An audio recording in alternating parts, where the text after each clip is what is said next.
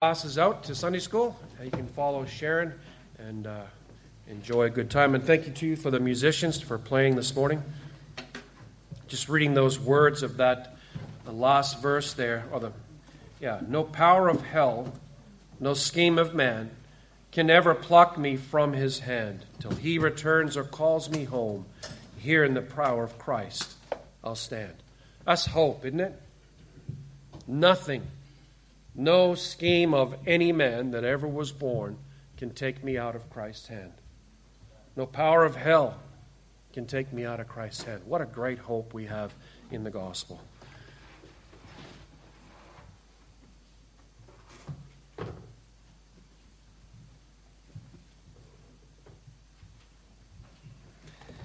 Take your Bibles, please, this morning to the book of Acts again. Acts in chapter 16.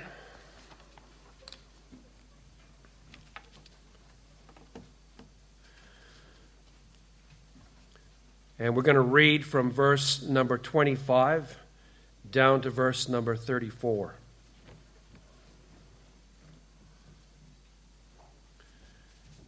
Acts 16 and beginning at verse number 25. The Word of God says that about midnight, Paul and Silas were praying and singing hymns to God, and the prisoners were listening to them. And suddenly there was a great earthquake, so that the foundation of the prison were shaken, and immediately all the doors were opened, and everyone's bonds were unfastened. When the jailer woke and saw that the prison doors were opened, he drew his sword and was about to kill himself, supposing that the prisoners had escaped. But Paul cried with a loud voice, Do not harm yourself, for we are all here. And the jailer called for lights and rushed in, trembling with fear. He fell down before Paul and Silas, and he brought them out and said, Sirs, what must I do to be saved? And they said, Believe on the Lord Jesus, and you will be saved, you and your household. And they spoke, spoke the word of the Lord to him and to all who were in the house. And he took them the same hour of the night and washed their wounds, and he was baptized at once, he and all his family. And he brought them up into his house and set food before them. And he rejoiced along with his entire household that he had believed in God. And we trust that God will add blessing to the reading of his word. Let's pray just again quickly. Loving Father, again we come before you. We continue, Lord. And we ask, O oh God, as we would now open and expound the Word of God, that the Spirit of God would speak to every single one of us, to those who need to hear this message and believe and be saved. Father, we pray that the Spirit of God would work on their heart to open their eyes, their understanding to believe the gospel. For those of us, Lord, who have walked many years with the Lord, Father, we pray that hearing again the message of the gospel would be a great joy and a great refreshment to our souls. And we ask you these things in the precious name of Christ. Amen. For the sake of those who are visiting today, or for those who have been away for a few weeks, we're in Acts chapter 16, and we've seen how God has sovereignly guided Paul and Silas and Timothy from the southeast corner of Pamphylia around Asia, past Mysia, to the port city of Troas, where likely it is that Luke joined them. And there God called them over to Macedonia to preach the gospel. God led them to Philippi to meet Lydia at the place of prayer, and God opened her heart to respond to the gospel that Paul shared and to see her saved and her household and to see them all baptized. And shortly after that, we see the interaction of the demon possessed slave girl and Paul as he, in the power of Jesus' name, commands the demons out of her, and God drives out that demon. Paul is dragged into the marketplace by the slave girl's owners. And the misleading charges against Paul stir the crowd into a fervor, and so the magistrates order them to be stripped and beaten and thrown in jail. And there these two men fastened into the stocks, and despite their pain, they pray and sing praises to God as the other prisoners listen. And God intervenes. He brings an earthquake, he opens doors, he loosens chains, he rouses the jailer from sleep. And we'll pick up the story from there in a few moments. All that's happening is part of God's working to to do, among other things, set the jailer free from his prison, to bring him to salvation through believing in our Lord Jesus Christ. So, why do we need to hear this message from this text this morning? And I want to give you four reasons. Number one, to understand the place and value of suffering in the gospel witness. Secondly, to be reminded of our first responsibility in preaching the gospel. Sec- or thirdly, sorry, to understand God's vindication of sufferers for the gospel. And fourthly, most importantly, to see what God's salvation really is. And for the first three points, we're going to move pretty quickly through them. I want to spend most of my time focusing on the last, the fourth point.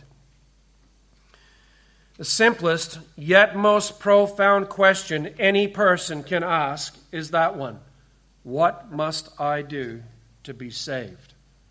And the greatest answer ever given to a question is the one that Paul gives Believe in the Lord Jesus Christ, and you will be saved. But first of all, let's notice that Christ's sufferings are displayed as God brings salvation through his servant's suffering for Christ and the gospel. Notice again, verses 22 to 24. The Bible says the crowd rose up together against them, and the chief magistrates tore the robes off them and proceeded to order them to be beaten with rods. And when they had struck them with many blows, they threw them into prison, commanding the jailer to guard them securely. And he, having received such a command, threw them into the inner prison and fastened their feet in the stocks. They suffered false accusation. They were sentenced without defense or hearing. They were disrobed, beaten, jailed, and further suffered having their feet fastened into the stocks. But why did God allow this? Does God have a purpose in it? Why couldn't the Lord have brought Paul and Silas into contact with the jailer for him to hear the gospel without all this unjust, severe, painful suffering on the part of Paul and Silas? And there is an answer. Listen, for every believer who suffers for Christ and the gospel's sake, there is a reason behind it. God has a purpose in the sufferings that you endure in presenting the gospel message. Suffering for the Christ, for Christ and the gospel displays what following Christ truly means. Paul wrote a very interesting and a lot of difficulty to understand in one verse in Colossians 1 verse 24. This is what he wrote. He says, "Now I rejoice in my sufferings for your sake." and in my flesh I do my share on behalf of his body, which is the church, in filling up what is lacking in Christ's afflictions. Yeah, someone went, Whoa, that's an odd one, isn't it? What does he mean? Well, one thing we can say for absolute certainty Paul does not mean that Christ's sufferings and death were insufficient to accomplish our salvation. What did Jesus say? It is finished absolutely complete and sufficient. He does not mean that Paul, by his suffering, supplies what was still needed for our salvation. By no means, absolutely not. That's not what it means.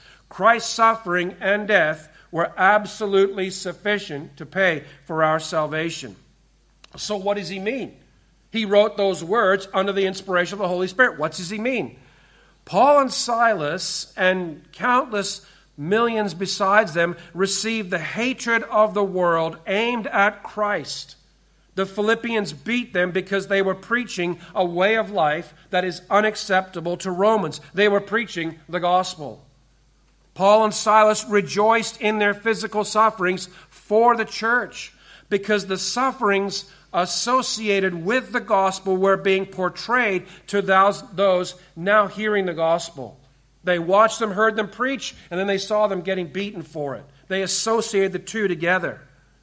So listen, Christ suffered on our behalf, the just for the unjust.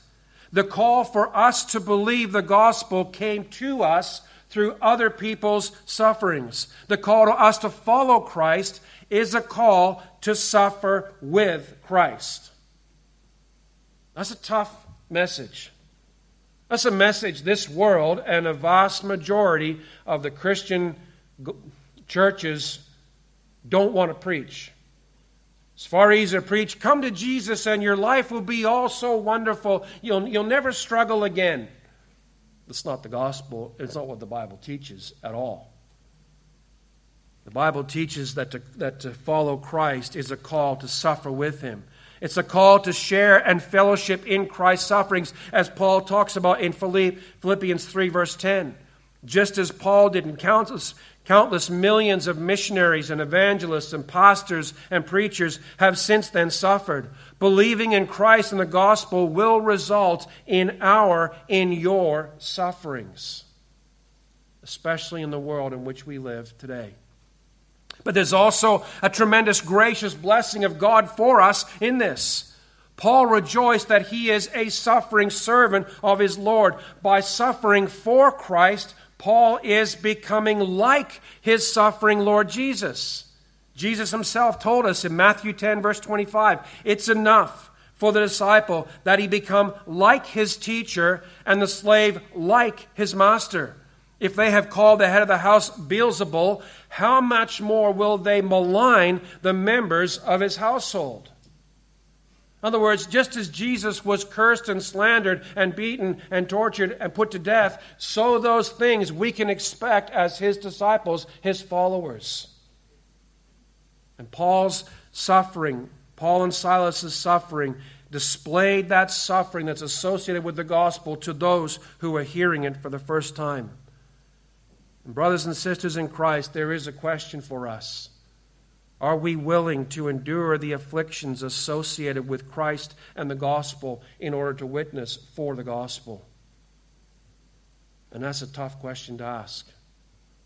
But the scriptures demand that we ask it and consider a response.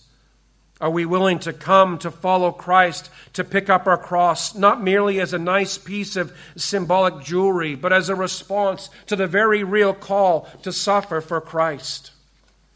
So God brings salvation as his servants suffer for Christ and the gospel. Don't, make, don't mistake. Those servants don't contribute to the gospel. They don't contribute to salvation, but they display the sufferings of Christ as they present the gospel. Notice, secondly, that Christ's word is preached. God brings salvation through the preaching of the word of God. In Acts 16 and verse 14, Paul spoke the word to Lydia beside the river. In verses 20 and 21, the charges the slave owners brought against Paul and Silas prove that Paul and Silas were preaching the gospel despite the demon's harassment. In verses 30 and 31, Paul spoke the word of the Lord in the jail to the jailer and to all his house. The gospel was being preached. So, one simple point that you all know well, but it's certainly worth the repeating. It was not the miracles that Paul did that convinced the jailer. It was then, it is now, and it always will be by the communicating of the gospel that men and women are saved by God and that faith comes. There simply is no substitute for speaking the gospel message. Whatever other activities we get involved in here at Noble Park Baptist Church, glorifying and worshiping God through the preaching of the gospel in this pulpit and out in those streets is of the highest importance for all of us. God brings salvation through gospel preaching of his suffering servants. Notice, thirdly, Christ's servants were proven right, they were vindicated. God brings salvation and proves his suffering servants to be right. Notice the text.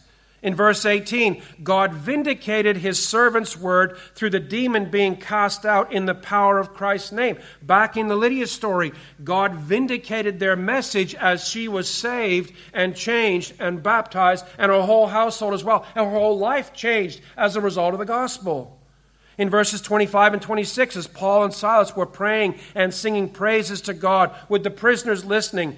God brought an unusual earthquake. It vindicated what they were doing. Notice how the text describes the effects of the earthquake. It shook the prison foundations, yet the prison itself, the upper part, the superstructure, didn't collapse. If you've watched any pictures, uh, I remember as a little kid watching a, a black and white movie footage of an uh, earthquake in New Zealand and all the buildings that collapsed and crumbled. I flew over uh, Los Angeles back in 19, oh goodness, 1989, I think it was. There was a great big earthquake down there around that time. And you could see the fault line all the way along, and you could see these, these beautiful big highways and roads and buildings, and they were just like crack, crack, crack on top of each other. The whole thing had collapsed. But here in this earthquake, the foundations were shaken, but the upper structure stayed completely intact. In fact, next morning, they go back into the prison and they're sitting there waiting for the magistrates to come and get them out. That's no ordinary earthquake. Not only that, uh, and the earthquake opened all the doors and loosened all their chains. Or I should say, God opened all the doors and loosened all their chains. In my mind's eye, when I first read that, I'd picture the broken doors kind of hanging off their hinges and the chains all snapped and broken. But that's not what the text says. It simply says the doors were open, the chains were loosened, and all the prisons were freed. God brought a miraculous earthquake, and through that earthquake, testified to his presence and his power. He proved Paul and Silas to be his servants and slaves. But there's more. In verses 35 to 40, we see the greatly humbled magistrates coming to the prison to escort Paul and Silas out with an apology, knowing full well they're in grave danger of being prosecuted under Roman law for beating and imprisoning Roman citizens without a hearing. God wonderfully displayed his power and his presence, and he proved Paul and Silas's words and message to be true. And here's the point for all of us there is one. God proves his servants right in the old days, in the Old Testament times, in the Bible times. He did it through miracles. For example, in Moses' life, his words were vindicated before Pharaoh with miracles. Elijah and Elisha's words were vindicated with miracles. Jesus himself was attested to by God with miracles, signs, and wonders, proving his person and words to be true. Paul and the apostles' message and preaching was vindicated by God for a time with miracles, wonders, and signs. And God occasionally vindicates his servants today through miracles, especially in places where a completed Bible does not yet exist. It happens. It's not very often, but it does. And God still proves our gospel message to be true. How is that?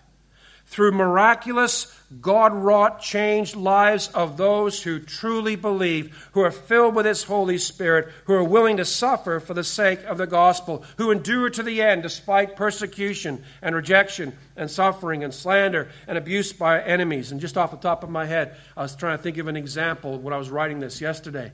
George Mueller just came to mind. If any of you know the, the story of George Mueller, he was a self confessed liar, a gambler, and a thief.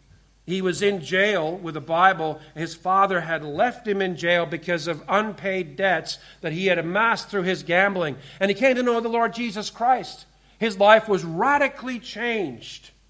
And this man went from being a gambler and a thief and a liar and all of that to being a tremendous missionary praying millions of pounds into orphanages that he established back in 19th century England. Radically changed life. The gospel was proved to be absolutely true through his life.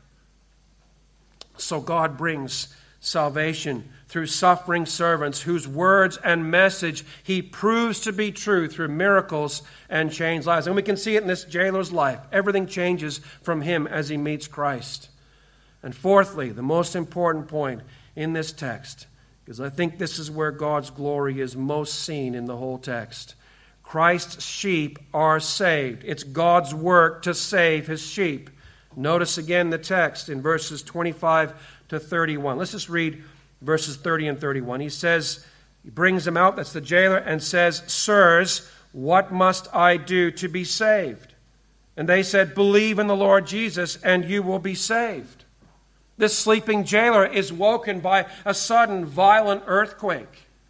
Seeing the doors opened and the chains loosened, and assuming that the prisoners are all gone, that his life is over, since Roman law stated that a guard who allowed a prisoner to escape would bear the escapee's punishment in his place. And so, drawing his sword, he intends to take his own life because that would be a far quicker and far cleaner death than what he would face if he didn't. But Paul, However, he came to know what the jailer was about to do. Maybe he heard the as the scabbard and the sword scraped together. Maybe he saw him in the moonlight. We don't know how he knew. Maybe God in that moment gave him an understanding, and he shouts with a really loud voice Do not do even one act of harm to yourself. And this man is, you can imagine, his mind is just whirling with all that's going on. And the Bible says, trembling with fear, rushing in and falling at Paul's feet, he brings them out and asks them the greatest question that all men should ask Sir, what must I do to be saved? What brought him to ask it? What did he mean by that question? And I'm convinced that he knew he needed to be spiritually saved. He was under conviction of sin. You say, How? I don't know exactly what brought him to it, yet, if we think about it, going from sleeping, sound asleep, to being shaken awake by the earthquake, to seeing the doors open, the loosened chains, to assuming that all the prisoners have escaped and his life and happiness have gone with them, and deciding to take his own life, and then the shocking realization that he did not need to take his own life because of Paul's words. He was, I'm sure, in that moment, confronted with his own mortality, the shortness of life, the reality of judgment. And I believe in that moment, God brought conviction of sin and the need to be saved to this man's soul. You say, How do you know that? Well, it's very simple. He asks the question Sirs, what must I do to be saved? He knew he was lost. He knew he needed to be saved. He knew they had the answer, and so he asked the question. I got to stop the second and say, my friend, have you asked that question? Has that question ever crossed your mind and your heart and your lips? Have you ever come to the point where you know that your situation is as desperate as possible and you need to be saved?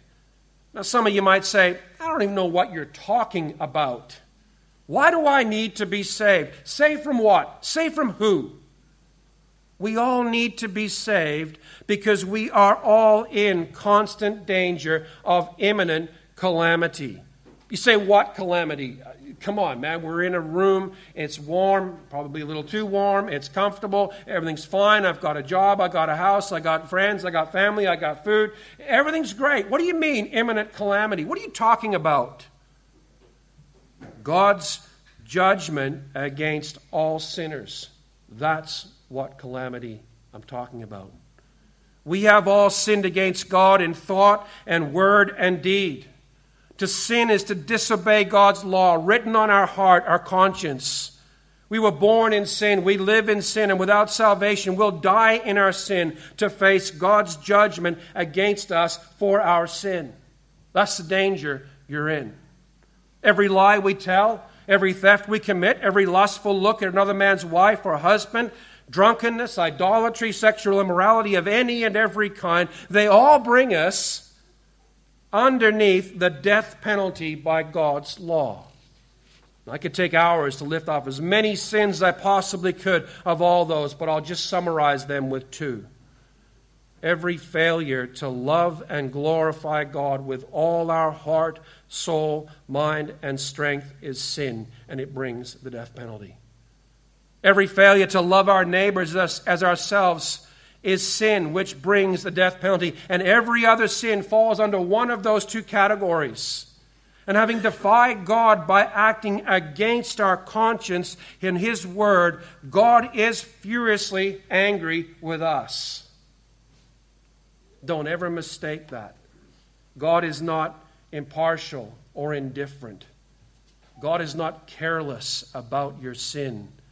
He is furiously angry. Sin breaks God's law, it is rebellion against Him. Sin crosses God's boundaries, it's a transgression. Sin is the failure to achieve God's holy standard, it's iniquity. Sin greatly offends God. Now, there's a words that ought to strike fear into every heart. My sin offends God. God is going to judge every human being ever born for their sin. God's judgment against sinners is to consign them to hell forever. What's, what does it mean to be in hell? To be in hell is to be in the presence of the Almighty, all knowing, most holy God, but absolutely separated from Him. Our Lord Jesus Christ at the judgment will say, Depart from me, I never knew you. For those in hell, they'll be in God's presence, absolutely, but cut off from the experience of His love, His mercy, His grace, His kindness, and His compassion. They'll never again experience God's common grace that all living mankind now experience the sun shining, the rain falling, God sustaining of all His creation. To be in hell is to be in the presence of God who is love, who is overflowing in mercy, and who is abundant in grace, but unable forevermore to know or experience that love, mercy, or grace as the most devastating hopelessness any person can ever know. And the occupants of hell will know it for eternity. That doesn't cause you to stop and just gasp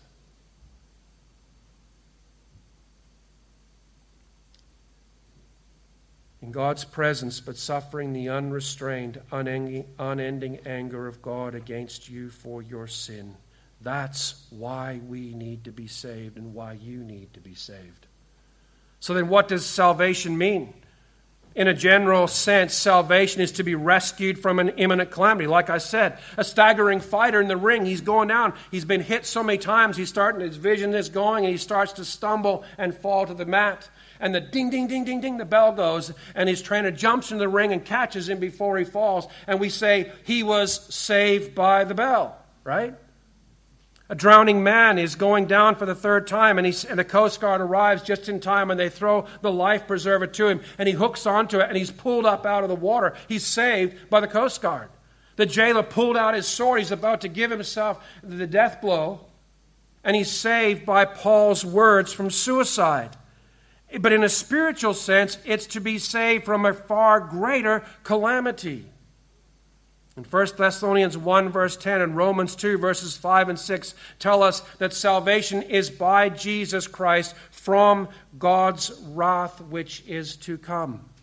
In Romans 6, verses 1 to 11, they tell us that salvation is from sin, its penalty, its power, its pollution, and its presence. Luke chapter 1, verses 68 to 71, and Colossians 1, verse 13 tell us that salvation is from our enemies, from the devil's influence. And in 1 Peter 1, verses 3 to 5, and Revelation 20, verses 11 to 15, the Bible tells us that salvation is from judgment and condemnation in hell. So, how is it possible that we can be saved? God in grace. Oh, what's the old hymn say? Oh, the love of God that drew salvation's plan. Oh, the grace that brought it down to man. That's exactly it. God in grace sent Jesus Christ to save us from his wrath. God, under no compulsion, no outside force acting upon him, decided in eternity past that his Son should save us. The Son agreed to come, to live, to die, and to rise again to save us. The Spirit agreed to come and apply that salvation to each of us. Christ entered his own creation to live as truly man and truly God, to live in an unceasing, absolute perfection of obedience and righteousness, even to death on the cross. He lived in the perfection of righteous obedience to his Father in obscurity in Nazareth and his public ministry.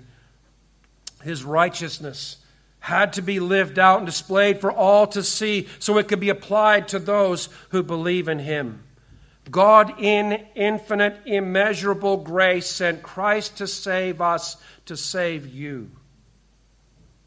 By God's grace, He saved us by taking our place by enduring and exhausting God's righteous judgment against us for our sin. His suffering and death turned away God's anger. On the cross, Christ died to sin, and we who are in Christ have died to sin with him. In his life and on the cross, Christ, Christ met all the demands of the law. He exhausted and met all of them. Christ delivered us from the domain of darkness, which is Satan's domain. And Christ's blood was shed for us for three reasons. The, the shedding of Christ's blood was for the cleansing of our conscience. When I stand before God, my conscience will have nothing to say because it's washed clean.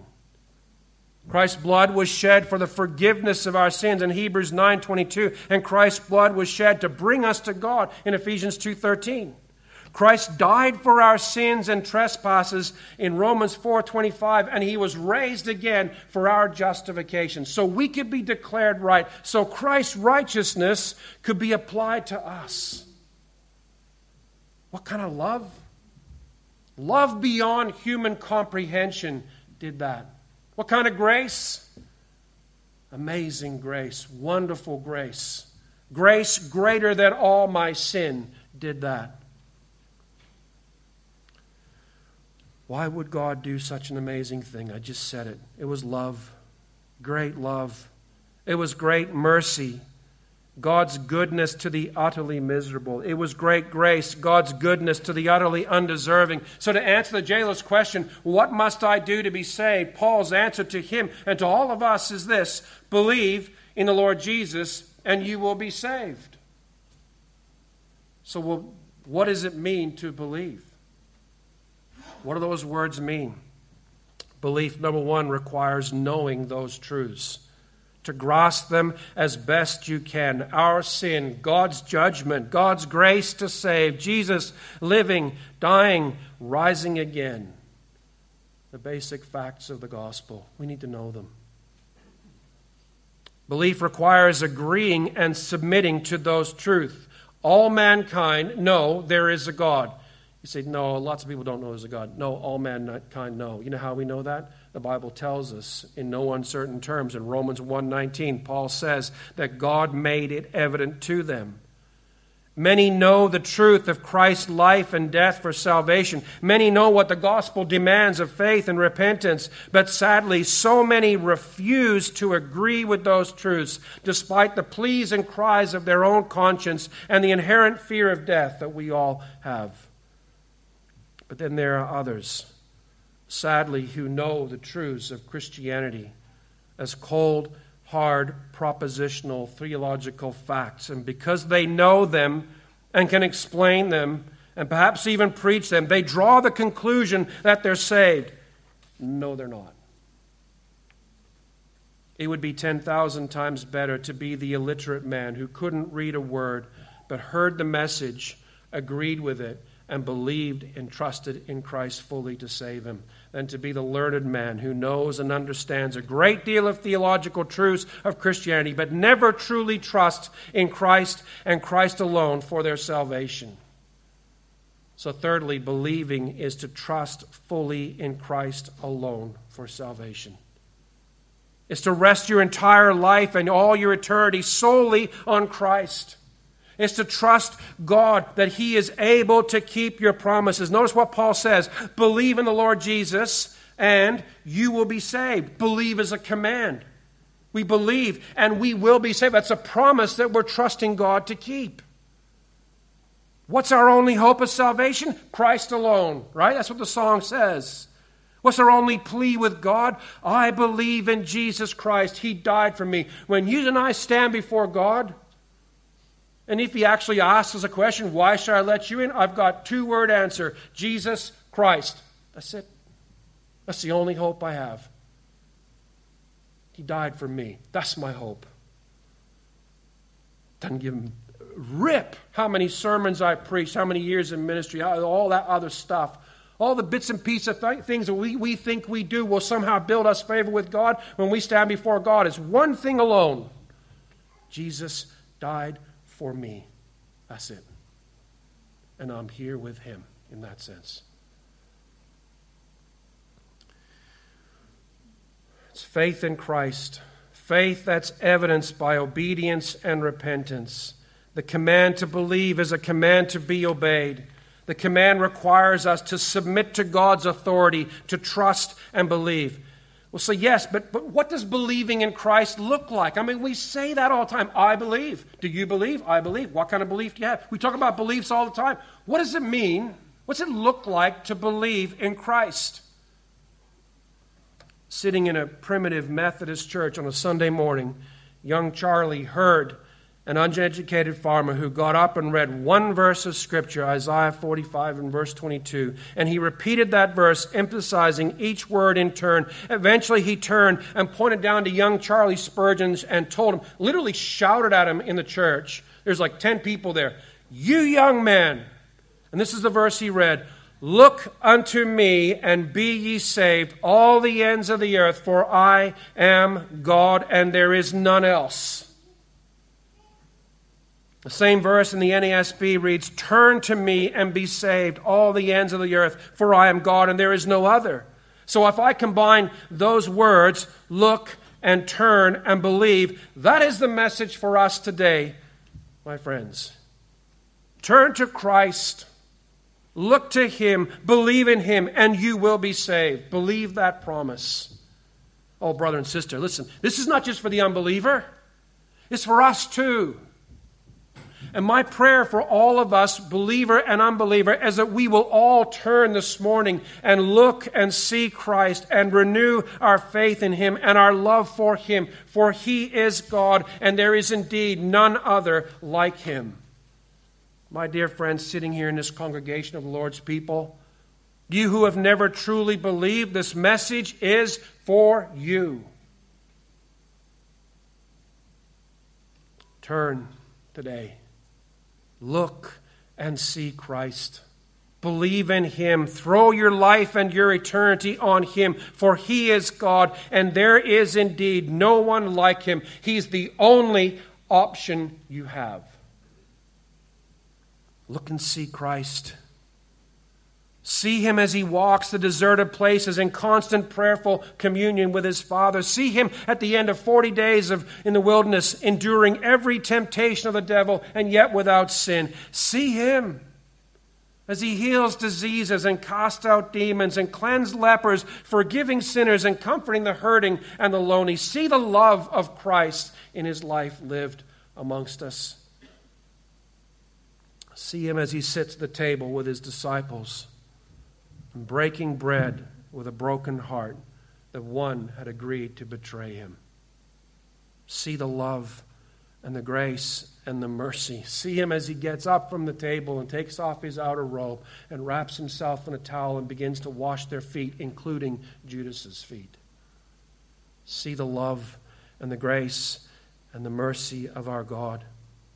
See him as he falls on his face in the Garden of Gethsemane and listen as he pleads with his heavenly Father that this cup might pass from him. Nevertheless, with equal determination, he prays, not his own will, but the Father's be done. See him, beloved as he silently endures the false witnesses raised against him, as he endures the horror of a Roman scourge without mercy. See him as he endures the nails driven through his hands and his feet. See him.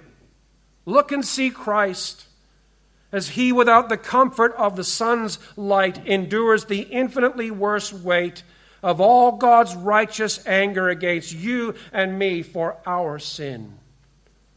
He, for those three hours, in the very presence of God and yet abandoned as he cried out, He who knew no sin was made to be sin for us.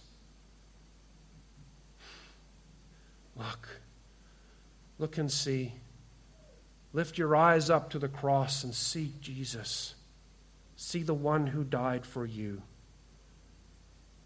Turn and look and see as he dies the righteous for the unrighteous, the sinless Son of God dying for the sinful sons of daughters, sons and daughters of men. But praise the Lord doesn't end there, right?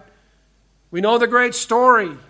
Look and see through the eyes of faith as the groan of the great gravestone rolls away from the tomb entrance. Look and listen as all heaven declares with a shout to all of existence, This is the Son of God as he rises from the dead. Look and see as he steps from the tomb, not only raised for our justification, but raised as the assurance of God that he is returning to judge the living and the dead. What's it to believe? It's to turn. Turn away from your sin and turn toward God. It's to look with the eyes of faith to see Jesus Christ. It's to trust him to believe what he's told you through the gospel is to take God at his word, believing that he is able, he will keep his promises made to you in the scriptures. My dear friend sitting here, maybe watching on that camera, you feel within your heart a tug, a desire to respond. If you sense that call of God deep within your own heart to come to Christ, then I plead with you. In Paul's own words, believe in the Lord Jesus and you will be saved. That's the simple, beautiful, glorious message of the gospel. What a great Savior we have. Amen. Amen. Uh, there's, there's so much more I want to say, but there's just not the time to say it, so we'll leave it there. Would you please stand with me? We're going to pray and then we're going to go to the Lord's table.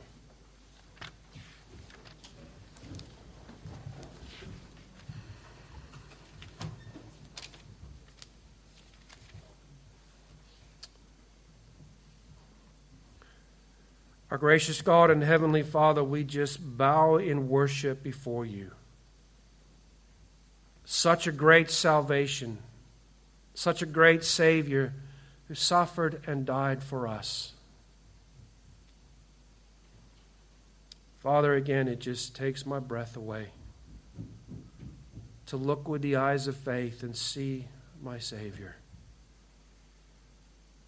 risen from the dead, ascended and exalted, and seated at your right hand, standing at your right side. Father, we thank you and we praise you for such a salvation. Father, for the one or two or more that are standing here in this room, they've heard the message. There's a tug, there's a desire in their own hearts to respond. Father, I pray, I plead with you, O Lord our God, that the Spirit of God would give them no rest until they turn, until they believe, and they know what it is to be saved. Father, we ask you for this. We plead with you, O God, for it in Jesus' name. And Father, now as we would take some time for us as believers in the Lord Jesus to take a little piece of bread and a little cup of juice, to eat the bread in memory of the Lord Jesus who gave his body for us. To drink the little cup of juice as a reminder, as in memory, in remembrance of him whose blood was shed for us. Father, we give thanks. We ask you for your blessing, and we do so in Jesus' name. Amen.